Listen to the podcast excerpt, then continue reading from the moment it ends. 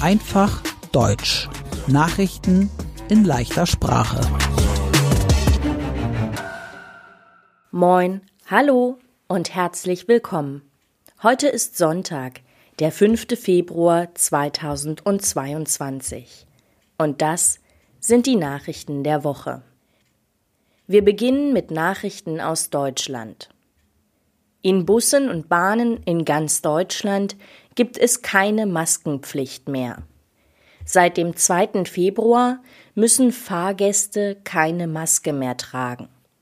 Corona-Regeln gibt es in Hamburg nur noch für den Besuch beim Arzt, im Krankenhaus oder im Pflegeheim. Der deutsche Bundeskanzler Olaf Scholz war vier Tage in Lateinamerika. Er hat mit verschiedenen Politikern gesprochen. Zum Beispiel über die Themen Handel, Gas, Technik und grüner Wasserstoff. Er möchte eine bessere Zusammenarbeit zwischen Deutschland und Lateinamerika. Olaf Scholz hatte auch ein Treffen mit dem neuen Präsidenten von Brasilien. Der heißt Luis Inácio Lula da Silva oder kurz Lula. Lula sagte, Brasilien will keine Waffen in die Ukraine schicken. In Deutschland gibt es seit 2011 keine Wehrpflicht mehr. Jetzt reden Politiker darüber, ob die Wehrpflicht wiederkommen soll. Wehrpflicht, das heißt, junge Männer müssen für eine Zeit bei der Armee mitmachen. Vor 2011 mussten junge Männer zur Armee, wenn sie 18 Jahre alt waren.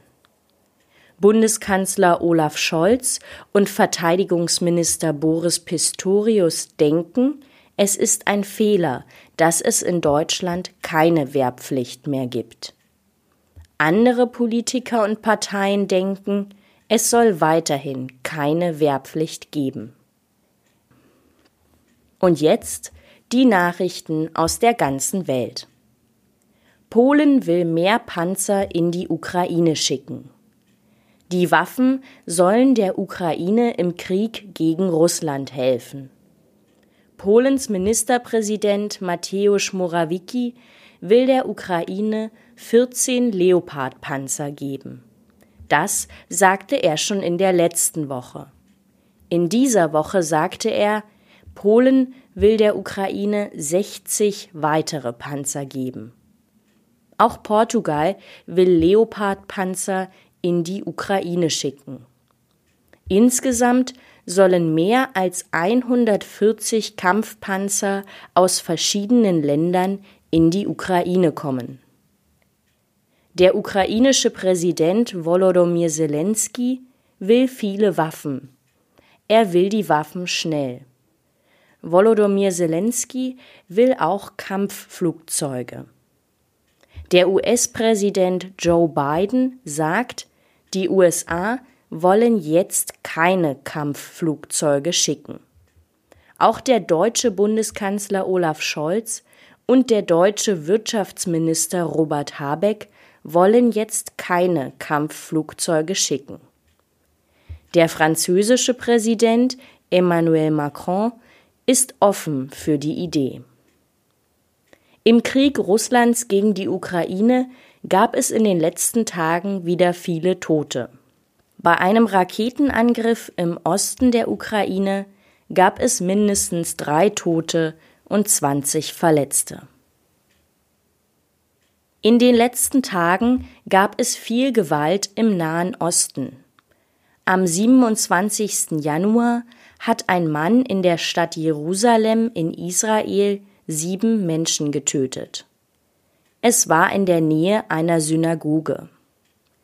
Die israelische Polizei sagt, es war ein Terroranschlag. Am Tag darauf gab es einen weiteren Angriff. Zwei Menschen wurden durch Schüsse verletzt. Außerdem hat Israel Ziele im Gazastreifen aus der Luft angegriffen. Der Grund Zuvor wurde eine Rakete auf die Grenze zu Israel geschossen. Über den USA war ein Ballon aus China. China sagt, es war ein Wetterballon. Ein Wetterballon sammelt Wetterdaten.